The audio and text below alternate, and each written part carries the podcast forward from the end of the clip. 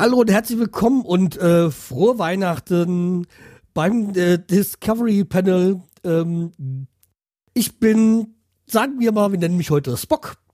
Und an meiner Seite ist Jean-Luc Picard.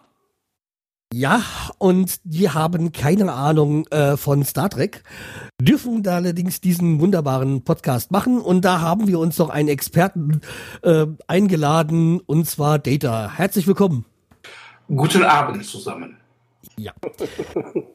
Ja, wir haben äh, das Pottwichtel, die Pottwichtel-Experten quasi haben uns diesen äh, Podcast zugelost und wir sind haben keine Ahnung von äh, Star Trek, haben uns natürlich jetzt in den letzten Tagen, Wochen ein bisschen mit dem Thema, dem Thema angenähert, beschäftigt, äh, ja, aber in, wenn man eine, äh, wenn man eine Serie die schon, glaube ich, seit 1966 existiert, sich damit beschäftigen äh, muss, soll, will.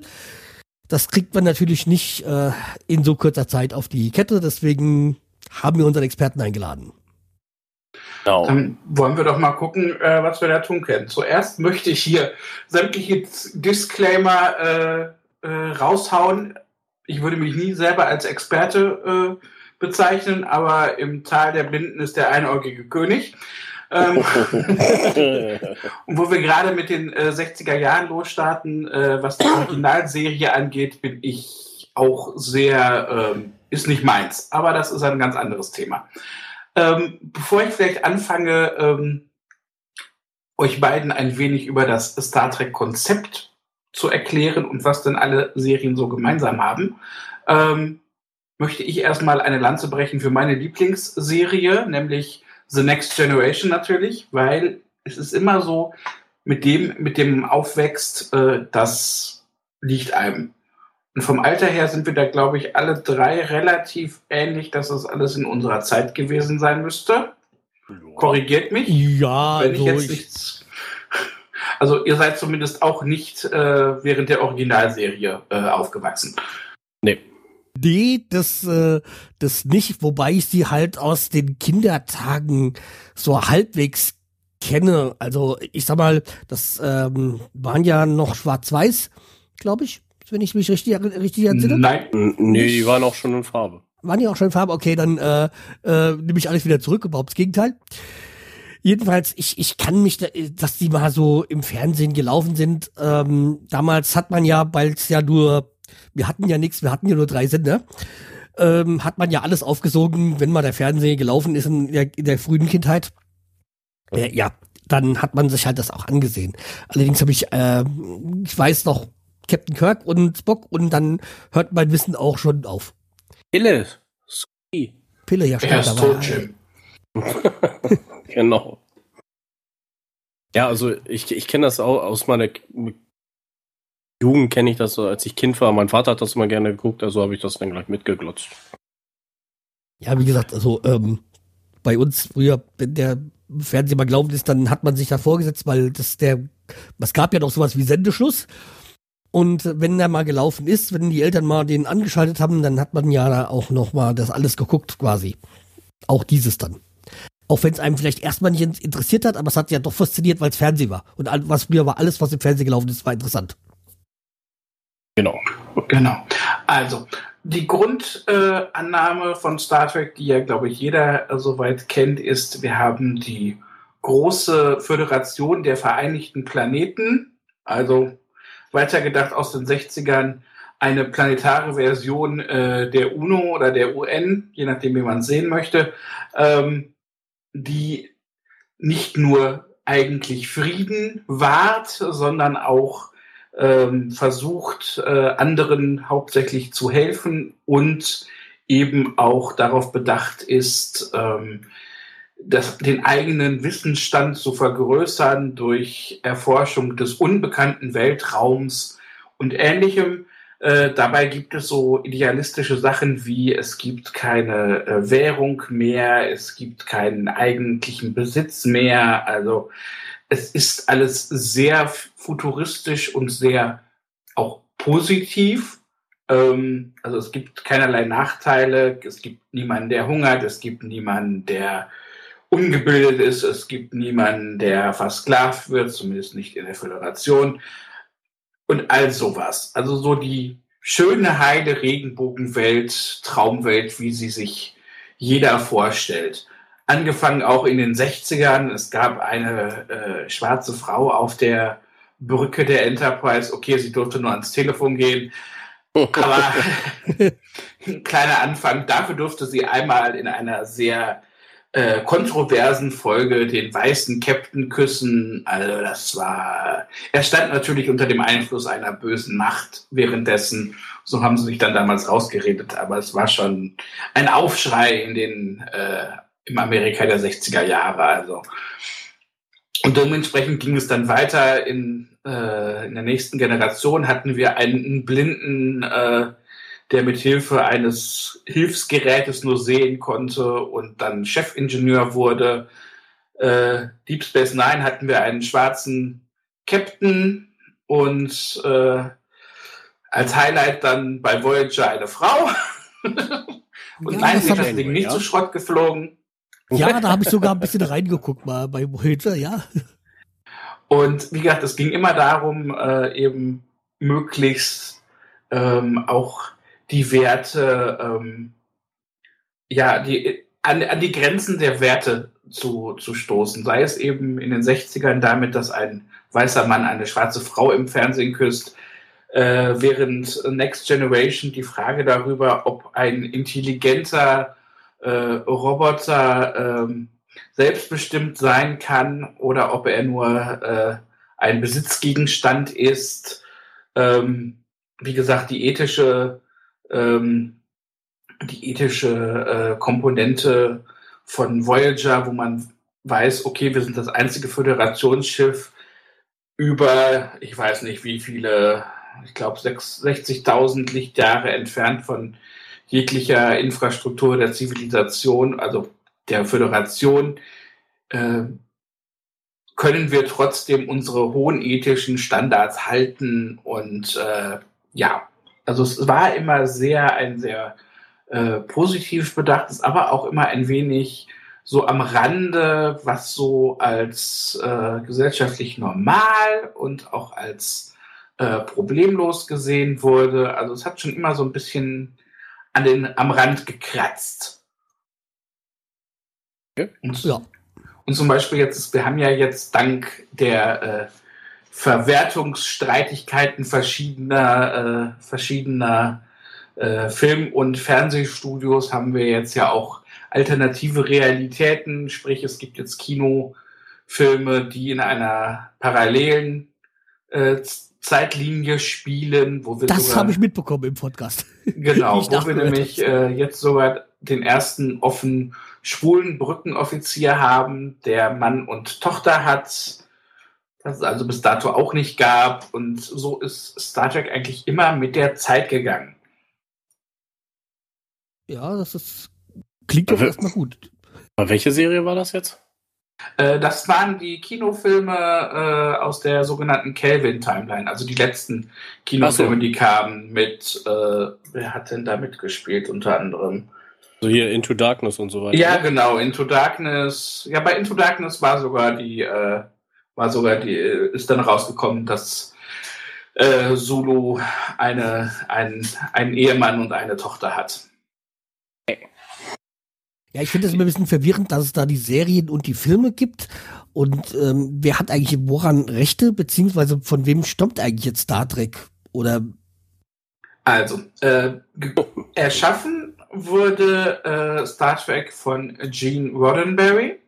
Der ist also der Schöpfer und Gründer. Das, was George Lucas für Star Wars ist, mhm. Gene Roddenberry für Star Trek, um mal diese sehr nahen und teilweise doch sehr weit entfernten Franchises voneinander äh, mal heranzuziehen. Ähm, der hat eben äh, die TV-Serie damals erschaffen, die erste, hat auch bei The Next Generation, glaube ich, noch eine ganze Zeit lang mitgemacht, ist dann irgendwann verstorben. Gehütet wurde dann das äh, äh, sein Intellekt intellektuelles Erbe von seiner Witwe, Major Barrett Roddenberry. Äh, auch aus diversen Serien von Star Trek bekannt. Also erstmal hat sie in fast allen Serien bis zu ihrem Tod dem Computer ihre Stimme geliehen, so der Computer eine Stimme hatte. Äh, in der Originalserie war sie Krankenschwester. Okay. Äh, in Next Generation und Deep Space Nine war sie die Mutter von Counselor Troy und äh, Botschafterin von Betaset. Also eine sehr auffallende Persönlichkeit in den beiden Serien. Also wenn man eine Folge mit ihr gesehen hat, dann hat man sie gesehen und dann vergisst man die nicht. Okay, muss ich mal nachgucken. genau. Und wie gesagt, ähm, ich kann jetzt leider nicht genau wiedergeben, äh, wer jetzt welche Rechte hat. Also die, ich glaube, irgendwelche Rechte liegen bei der Nachfolgefirma von Paramount und irgendwelche anderen Rechte woanders. Also auf jeden Fall, äh, de facto ist es so, wir haben eine Firma, die im Moment die Rechte hat, um Serien wie zum Beispiel Discovery zu entwickeln und äh, zu verbreiten. Und wir haben eine Firma, die die Rechte hat, um ähm, Filme zu entwickeln und ins Kino zu bringen. Allerdings dürfen diese Kinofilme nicht mit einem dem anderen Universum äh, übereinstimmen. Also Discovery spielt in der normalen Serientime Line, zumindest bis jetzt. Okay. Wer weiß, was da noch kommt. Ähm, und die Filme, eben Into Darkness, Star Trek und ich weiß nicht, wie der dazwischen hieß, ich komme gerade nicht drauf, ist ja. auch egal. Ja. Ähm, die sind äh, eben in einem äh, in einer anderen Timeline, in der sogenannten Kelvin Timeline, spielen zwar auch mit äh, Captain Kirk, Spock, Pille etc.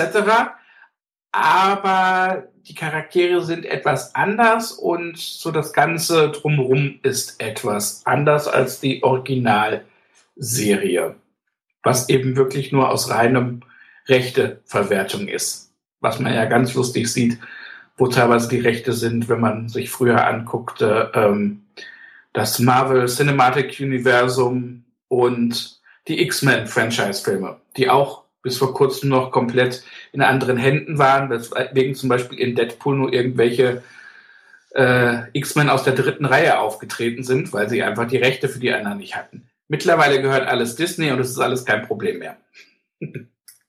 ich finde es immer ganz gut, wenn das einer die Rechte hat, weil damit es nicht so ein komplettes Durcheinander gibt. Also, aber natürlich, das ist das meine reine äh, Meinung jetzt.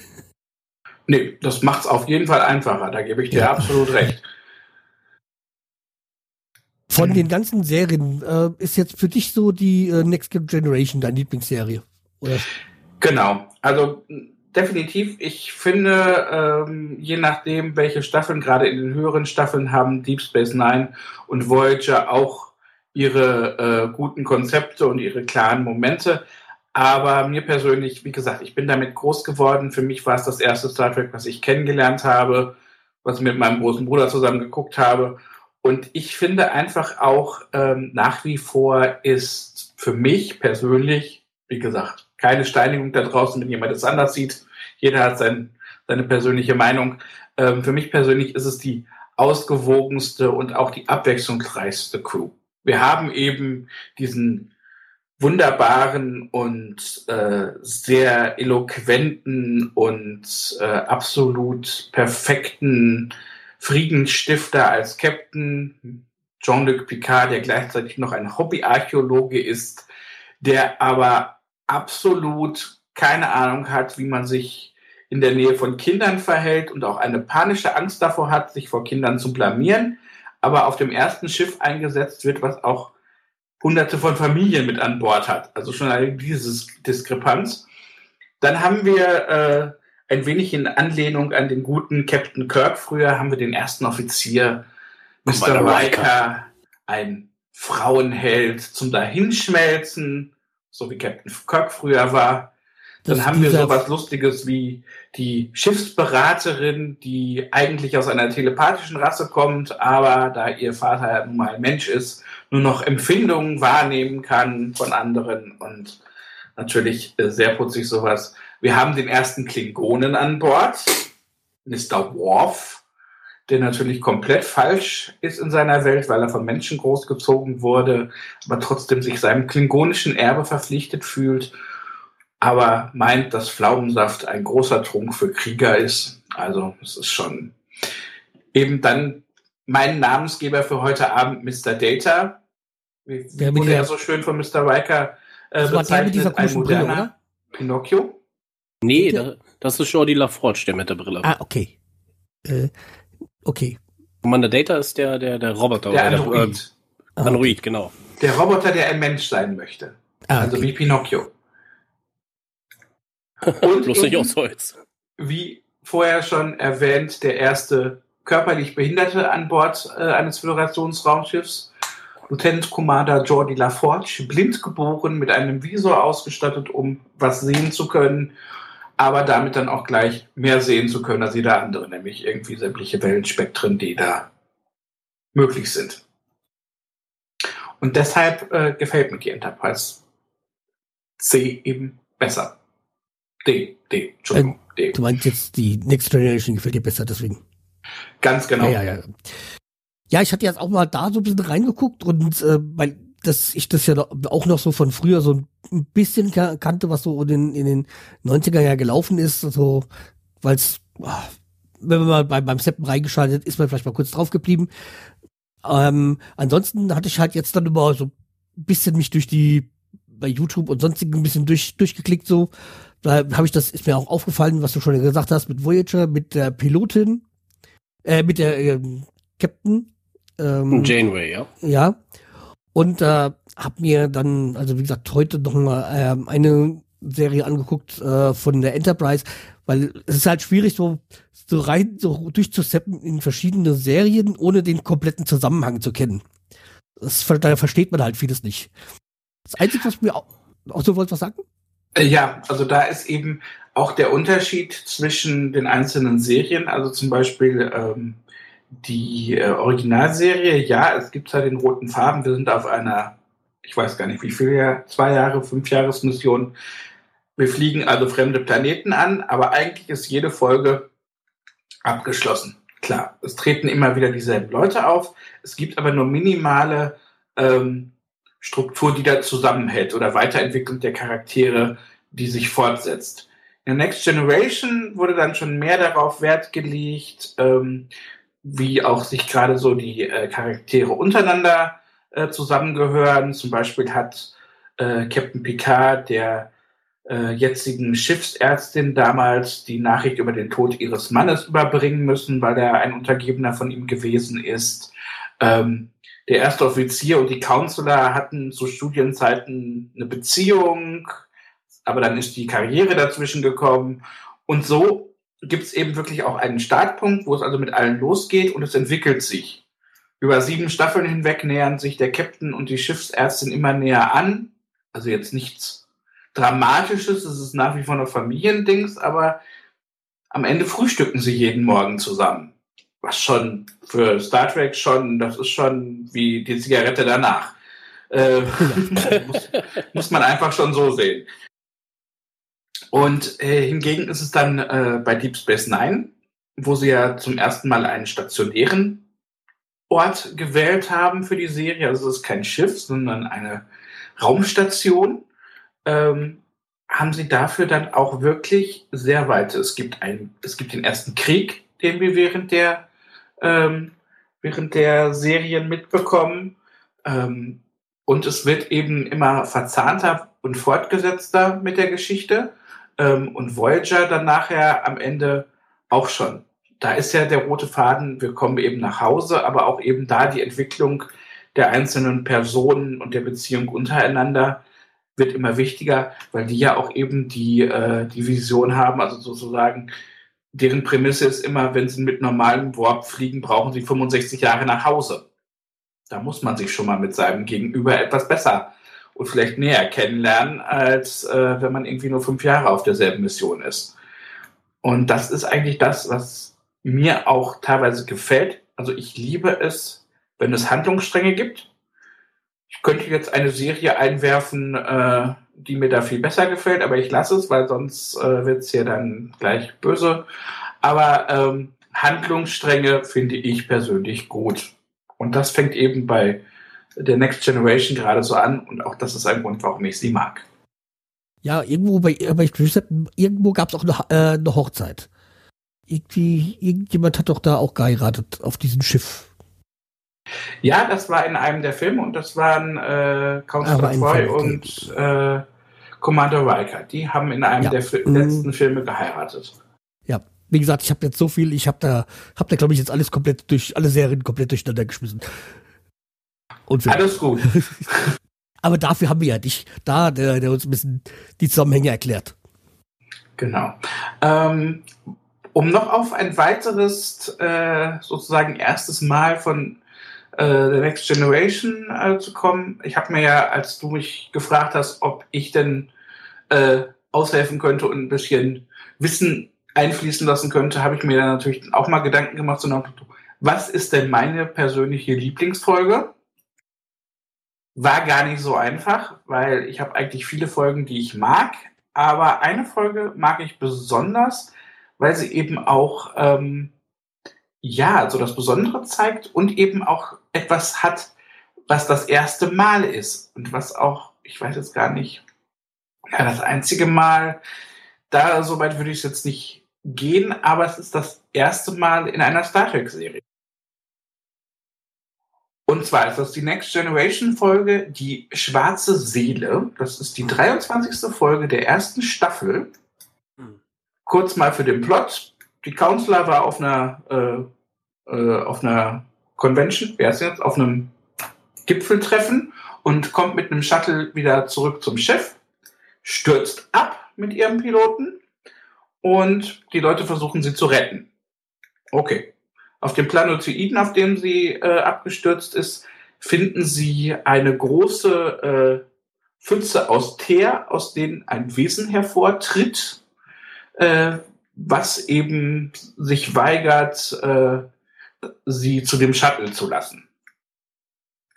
Äh, dann so im, nach und nach äh, in der Folge wird dann enthüllt, dass dieses Wesen von sich selbst behauptet, äh, es sei von einer höheren Rasse äh, zurückgelassen worden. Und zwar äh, wäre diese Rasse aufgestiegen in eine höhere Ebene der Existenz und wäre nur noch reines Gut gewesen und hätten alles, was schlecht und böse ist, abgestriffen und das hätte sich zu diesem Wesen ähm, verdichtet.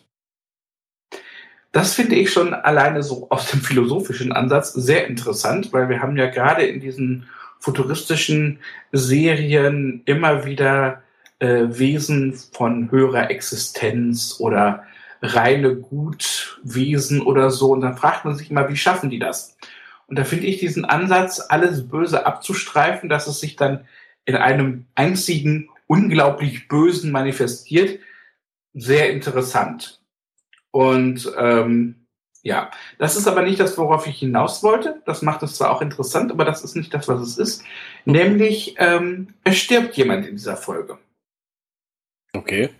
Gut, das ist jetzt nicht so besonders. In der Originalserie ist ungefähr in jeder zweiten Folge jemand gestorben und man wusste immer. Der das rote Shirt hat, der stirbt. Richtig. Wenn er nicht im Maschinenraum arbeitet und ein rotes Shirt anhat und man sieht ihn zum ersten Mal, jeder scheint ihn zu kennen und er spricht zum ersten Mal, dann ist er am Ende der Folge tot. Ja, das habe ich nämlich auch mitbekommen bei dem ganzen, was ich so gesehen habe an Berichten und sonstiges, weil man hat sich ja so ein bisschen, hat versucht, sich schlau zu machen. Da habe ich ja auch gesagt, das Roten und das war, glaube ich, auch der Kritikpunkt jetzt an, dis, äh, an dieser Serie Discovery, dass die da diese farbig, farblichen Unterschiede bei den äh, Kostümen nicht mehr haben. Ja, das ist eben auch ein Problem. Wie gesagt, sie haben gerade was so die technische Stand, auf dem die Discovery ist, das passt so gar nicht überein mit der Enterprise, mit der ersten Enterprise. Ähm, ja. Ähm, in dieser Stanley Drayson-Folge ist es eben so gekommen, ja, es ist jemand gestorben. Nein, es war, ja, es war jemand von der Sicherheit, aber es war die Sicherheitschefin. Lieutenant äh, Tascha Ja, die also eine Hauptrolle ist. Oh. Die stand jede Folge auf der Brücke. Man hat eine Beziehung zu ihr aufgebaut und ähm, ja, die ist gestorben. Gut. Letztendlich war es so grundsätzlich nicht geplant. Die ähm, Schauspielerin Denise Crosby, Ich weiß nicht, wer sie kennt. Hat ja, davor sowas gemacht wie Friedhof der Kuscheltiere. War da die weibliche Hauptrolle? Ich kenne das Buch und natürlich auch den Film, aber äh, ja. Ja, also von daher ähm, hat die eben gedacht, am Ende dieser ersten Staffel, hm, ist vielleicht nicht meins, möchte ich nicht weitermachen, ich möchte jetzt aufhören und ist dann eben äh, rausgeschrieben worden auf eigenen Wunsch und getötet worden. Ähm, also das, ich weiß nicht, ob das Töten ihr Wunsch gewesen ist, aber das hat man dann eben äh, gemacht. Äh, kleiner Plot-Twist. Äh, sie ist in einer der späteren Staffeln äh, nochmal wiedergekommen und ist dann zu, durch eine Zeitreise, die ihr Charakter dann gemacht hat, als ihre eigene Tochter nochmal, zumindest für Gastauftritte wiedergekommen. Weil sie dann nämlich festgestellt hat, ähm, dass Star Trek-Fans doch eigentlich sehr loyal und teilweise auch, ja, fanatisch ist ein böses Wort. Aber äh, sagen wir es mal so, wenn man als Star Trek-Charakter auch als kleiner äh, auf irgendeine äh, Sci-Fi-Convention geht, dann ist das, glaube ich, schon ganz schön gut für, fürs Ego und unter Umständen auch gut für die äh, Geldbörse. Und das hatte sie eben da unterschätzt, weil eben die Originalserie etwas länger her war und jetzt noch gar nicht so klar war, ob Next Generation überhaupt einschlagen würde. Äh, ja, hat sie sich dann wahrscheinlich danach in den Hintern beißen können, dass sie ihre Hauptrolle aufgegeben hat.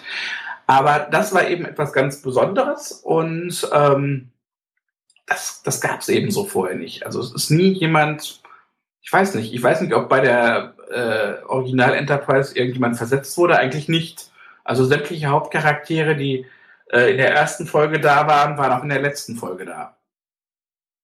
Und das war eben eine absolute Ausnahme und das macht es eben auch besonders, weil das gab es sonst in, in keiner äh, äh, großen Fernsehserie vorher. Ein guter Hauptcharakter übersteht alles. Was ich ja so faszinierend finde bei diesem Star Trek-Universum, wenn ich es mal so nennen darf, also alle Serien und so, ist ja dieses, diese, wie man sie nennt, ich weiß nicht, ob das jetzt, äh, man sie jetzt wirklich so nennt, also diese Trekkies, die wirklich so diese komplette Kostümierung und so äh, anhaben und bei den, zu den Kinofilmen so gehen und diese Conventions, die so gibt, das finde ich auch, auch wenn ich mich da nicht so auskenne, aber finde ich faszinierend, diese, diese Fan, das Fantum. Ja, das ist auch auf jeden Fall. Also, und ich ziehe da auch meinen Hut von, deswegen würde ich mich auch nie äh, irgendwie als äh, Spezialist oder sowas.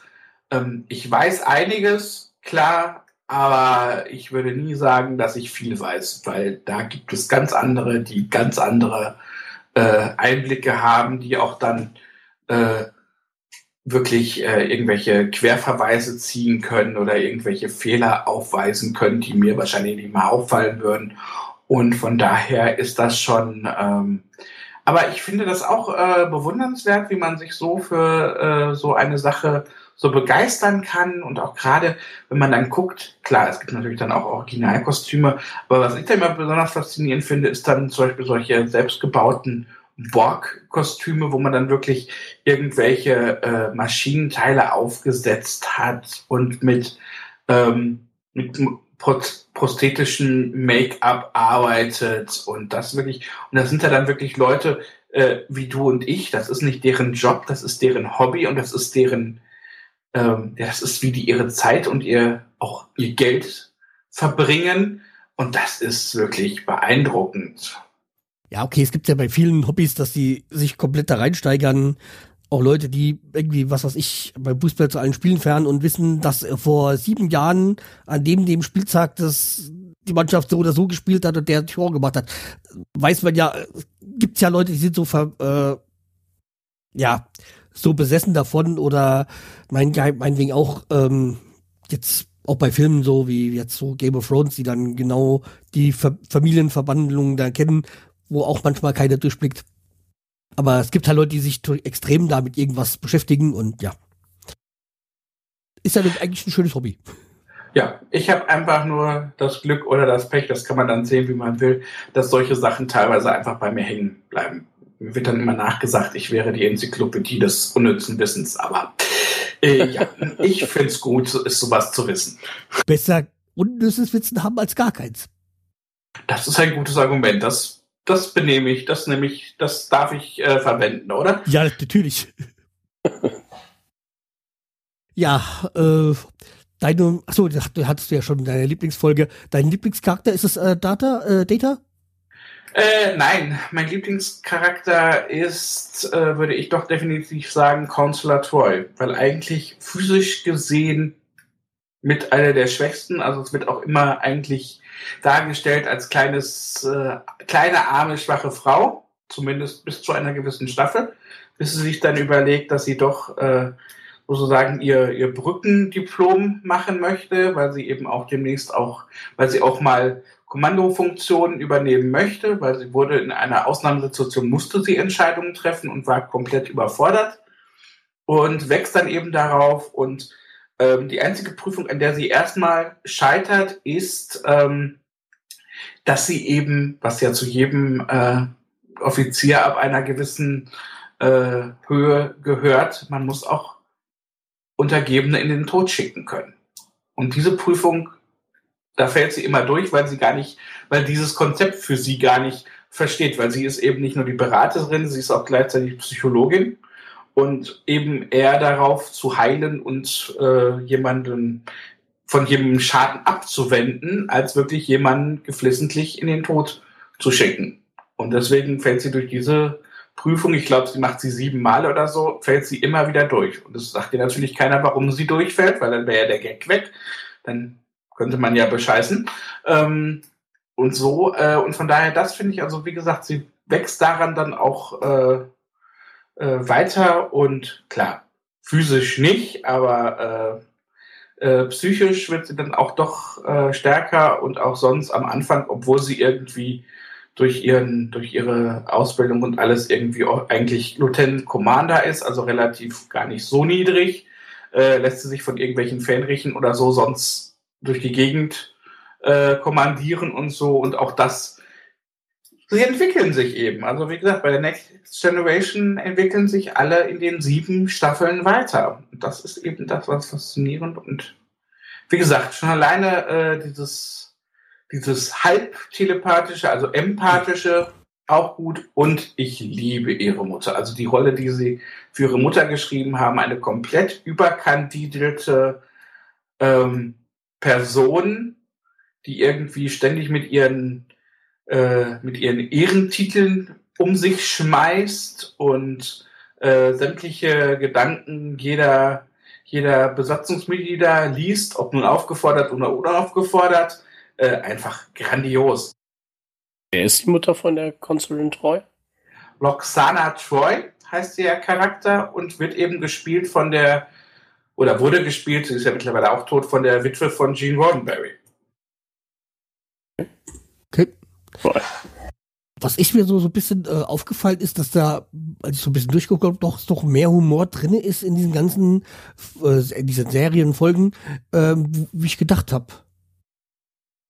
Das auf jeden Fall. Also äh, schon, schon alleine ähm, Humor an sich, äh, das Konzept, wie gesagt, äh, Data möchte ja gerne menschlich sein einige der wenigen Sachen, physisch ist er allen Menschen überlegen, äh, was Data nicht kann, was nun mal Maschinen bis heute auch nicht wirklich können. Er versteht keinen Humor. Er versucht es aber immer wieder. Und das geht dann wieder so daneben, dass es absoluter Slapstick ist. Ähm, und dann eben alle anderen natürlich, inklusive Publikum, lachen müssen. Ja. wie gesagt, ich habe hab äh, so ein bisschen durchgeguckt und war da so, ach, äh, habe ich jetzt nicht so erwartet, äh, so, so viel Humor da drin. Also bei dem Durchseppen. Ja, also Star Trek hat eben immer mehr auf Unterhaltung gesetzt und weniger auf wirkliche Gewalt. Klar, es gibt die ein oder andere Raumschlacht und wie gesagt, in Deep Space Nine haben wir auch ein bisschen Krieg, aber es ist kein Vergleich zu irgendwelchen äh, sonstigen Militärserien. Aber man muss ja immer überlegen, äh, sämtliche äh, Schiffe, die wir sehen oder auch Stationen, auch wenn sie eigentlich zur Forschung dienen, sind einer militärischen Organisation untergeordnet. was mich so ein bisschen überrascht hatte, war, ich war irgendwo, ich glaube, war es Voyager so, da habe ich äh, so eine Folge reingeguckt und da kam es mir, gab ich irgendwie so, so ein, äh, war so überrascht, ob ich in der falschen Serie gelandet bin, weil ich so, so einen Teil gesehen habe, was so ein bisschen aussah wie der Todesstern bei Star Wars. Ich glaube, es war Voyager-Serie, ich weiß es nicht. Meinst du den, meinst du den Würfel von dem Borg? Nee, ich weiß nicht, war so ein riesengroßer Stern, der so ein bisschen wie ein Todesstern ausgesehen hat. Äh, irgendwo, da habe ich so gesagt, ah, nee, bin doch hier richtig. Aber ich weiß gar nicht mehr so. Also das könnte die Phalanx des Fürsorgers gewesen sein. Es könnte aber auch genauso Deep Space Nine gewesen sein. also, ähm, nein, aber es ist schon, äh, oder es könnte eine Box-Sphäre gewesen sein. Die sind auch rund und die sehen relativ ähnlich dem, dem Todesstern. Das könnte ja. sein. Ist, ist auch egal. Ich meine, wie gesagt, diese Serie, also äh, jetzt äh, Star Trek, gibt's äh, seit 50 Jahren und ja, die war ja schon weit vor ähm, Star Wars da. Also kann man, können sie sich da nur mal zwischendurch mal Ideen geholt haben oder so. Aber ja, weit wobei, ist ja, ist ja älter, die Idee. Wobei man immer sehen muss, rund ist rund. Also ja. auch die Idee, irgendwas Rundes in den Weltraum zu setzen. Ja, eben, jede Erde, die, jeder Planet ist rund. Oder die meisten. Außer Melmac. Ja. Melmac. Ja. Das war wieder eine andere Serie.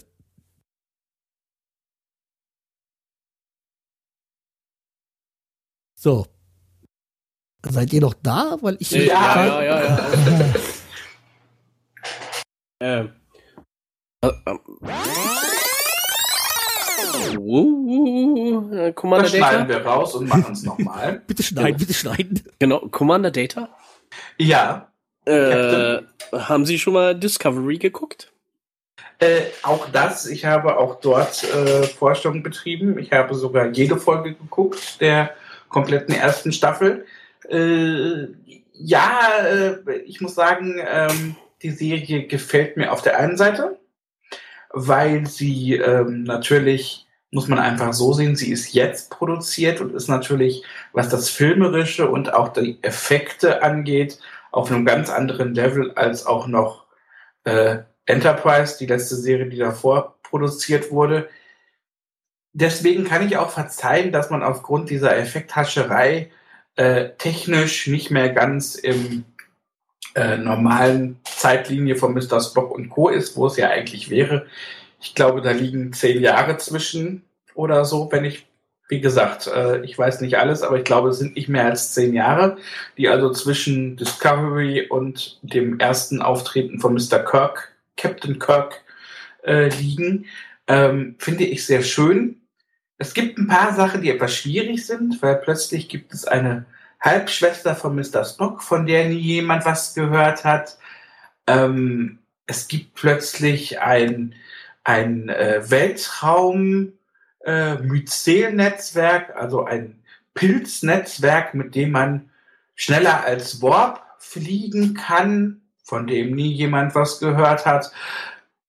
Und so ein paar Sachen. Es gibt ein paar Rassen, von denen man nie was gehört hat und die man nie gesehen hat. Also ich weiß nicht, ob die jetzt noch ausgelöscht werden am Ende von Discovery durch irgendeinen Krieg oder durch irgendeine Umweltkatastrophe oder wie sie das hinkriegen. Keine Ahnung. Also mir persönlich gefällt die Serie sehr gut. Ich freue mich auch schon, wenn es im Januar mit der zweiten Staffel weitergeht. Ich muss auch ehrlich gestehen, ich habe damals nur für Discovery und das schon anderthalb Jahre, weil es wurde ja nochmal verschoben, vorher mein Netflix-Abo abgeschlossen aber dann okay. festgestellt, dass man da auch schöne viele andere Serien und Filme finden kann. Aber abgeschlossen habe ich es, weil ich wusste, für mich war das die einzige Möglichkeit, die neue Star Trek-Serie hier legal zu sehen. Ja, das stimmt. Äh, ich habe. Um kurz oh, so, mal gerade reinzuhaken, kurz. Äh, also diese, ich habe die Wikipedia-Seite mir aufgemacht, damit ich so ein bisschen Überblick habe. Also diese äh, Discovery ist äh, ja 2256 und die äh, Enterprise äh, 2265, also neun Jahre liegen dazwischen. Du hast ganz ja, gut gar nicht so Jahren. schlecht mit Ich sag ja, du hast, du hast gut, gut gelegen mit den zehn Jahren. So. Ich, Captain, Sie wollten noch was fragen? Ja. Äh, ja, wollte ich. Also okay, das mit dem Antrieb, das fand ich auch ein bisschen komisch. Weil, hm. Also, ich fand es und ich möchte jetzt hiermit äh, ein Zitat aus meiner anderen Lieblings-Sci-Fi-Serie, Spoilers, Baby, ähm, nochmal kurz warten. Also, was ich eben auch grandios fand, dass sie eben mit dem Myzel-Netzwerk nicht nur komplett durch die Galaxie reisen, sondern dass sie in, in einem meiner Lieblingsorte äh, von Star Trek gelandet sind, nämlich im Spiegeluniversum, was ja vom Konzept her schon mal grandios ist, eine Parallelwelt zu erschaffen, wo alle Bösen gut und alle Guten böse sind. Also das ist schon, da hat Star Trek bis jetzt geschafft, ab, ja, ich glaube, alle Folgen, nee, ich glaube, äh, Voyager hat es nicht aufgegriffen.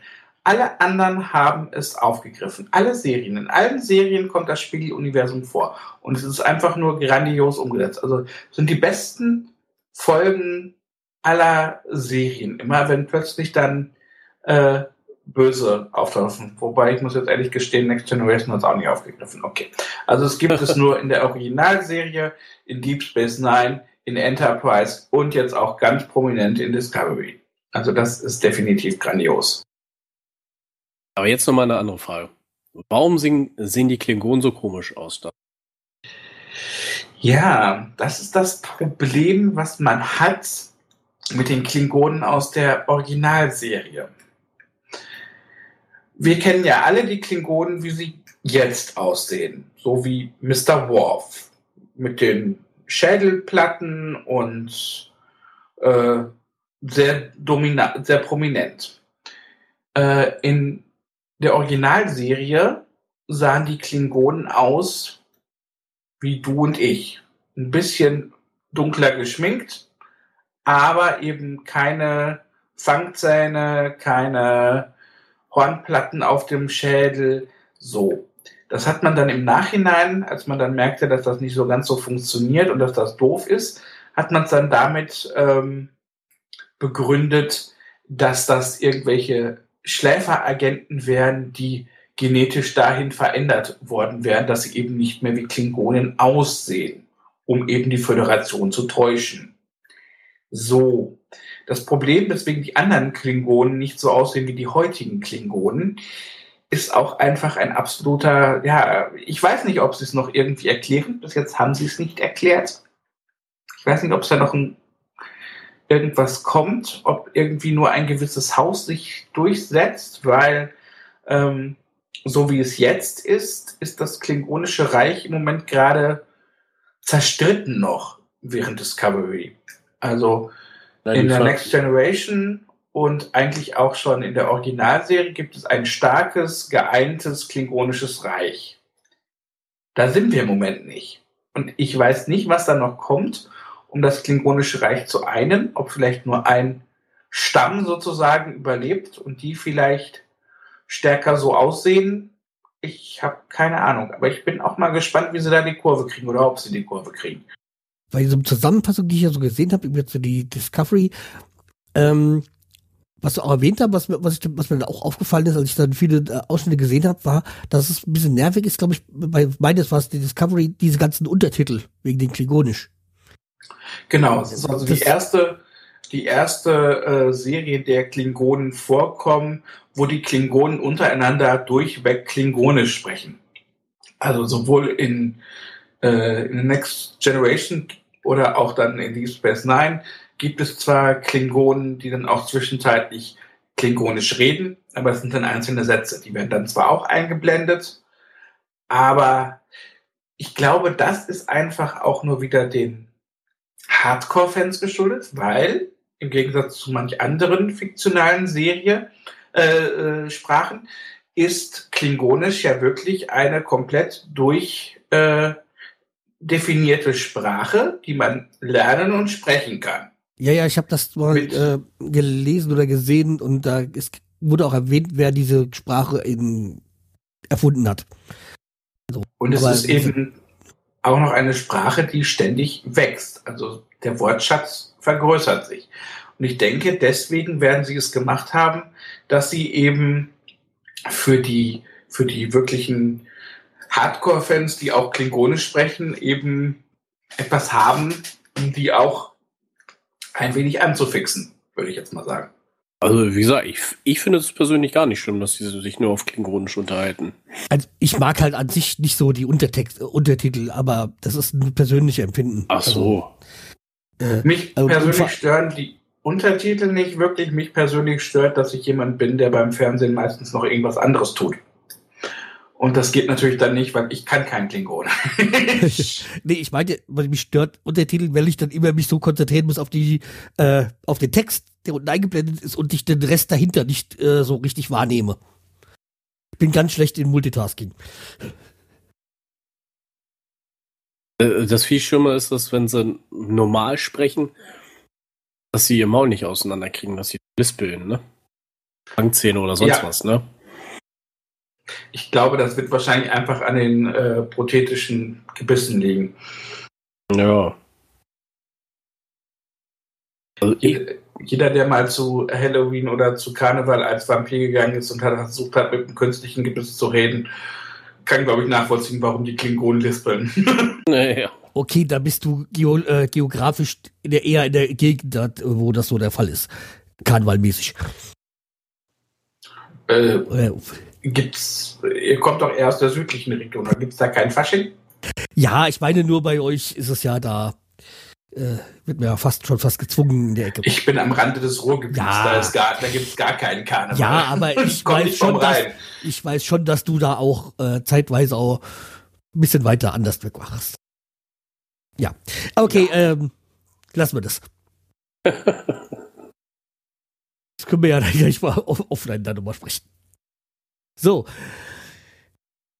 Was äh, müssten wir noch erwähnen? Oh. Was habe ich noch nicht, habe ich dich noch nicht gefragt? Also ich glaube, das Wichtigste haben wir erwähnt. Ähm, und wie gesagt, wir wollen den Herrschaften, dem dieser Podcasten gehört, ja auch noch Themen für die nächsten Folgen lassen. Ja, okay, sie haben ja immer so, deswegen äh, ich wollte ja eigentlich, dass also, du, weil es auch an uns, äh, oder der Hinweis war, sich so an die äh, Lieblingsfolgen zu halten, ist jetzt bei uns beiden also ein bisschen schwer gewesen, weil wir die Serie ja nicht so kennen. Äh, da über Lieblingsfolgen, deswegen haben wir ja dich eingeladen. Aber ich denke mal, wir haben äh, mal einen kurzen Querschnitt äh, äh, für Laien gebracht, ähm, um was es jetzt hier bei dem Star Trek-Universum, um mal alles zu, zu nennen, äh, geht. Definitiv. Ja. Dann danke ich dir, Data. Gerne, Mr. Spock. Ja, äh, wir übergeben wieder an die Experten. Also jetzt nicht dich, sondern an die eigentlichen Macher. Hoffe, äh, wir haben halbwegs das Thema getroffen, aber ich denke schon. Äh, wünsche allen anderen Hörern jetzt noch äh, ein frohes Fest und einen guten Rutsch ins neue Jahr. Ja, und lasst euch dann überraschen, wer wir äh, eigentlich sind und welche Themen wir eigentlich besprechen. Ja, dann würde ich sagen, äh, gibt es eigentlich im Star Trek irgendeine besondere Verabschiedung? Leben Sie lang und erfolgreich. genau. Okay. Dann das. und die Frage von Mr. Spock, das weiß ich. ja. Das ist äh, die Amnesie. Amnesie. Okay, macht's gut. Tschüss. Tschüss. Tschüss.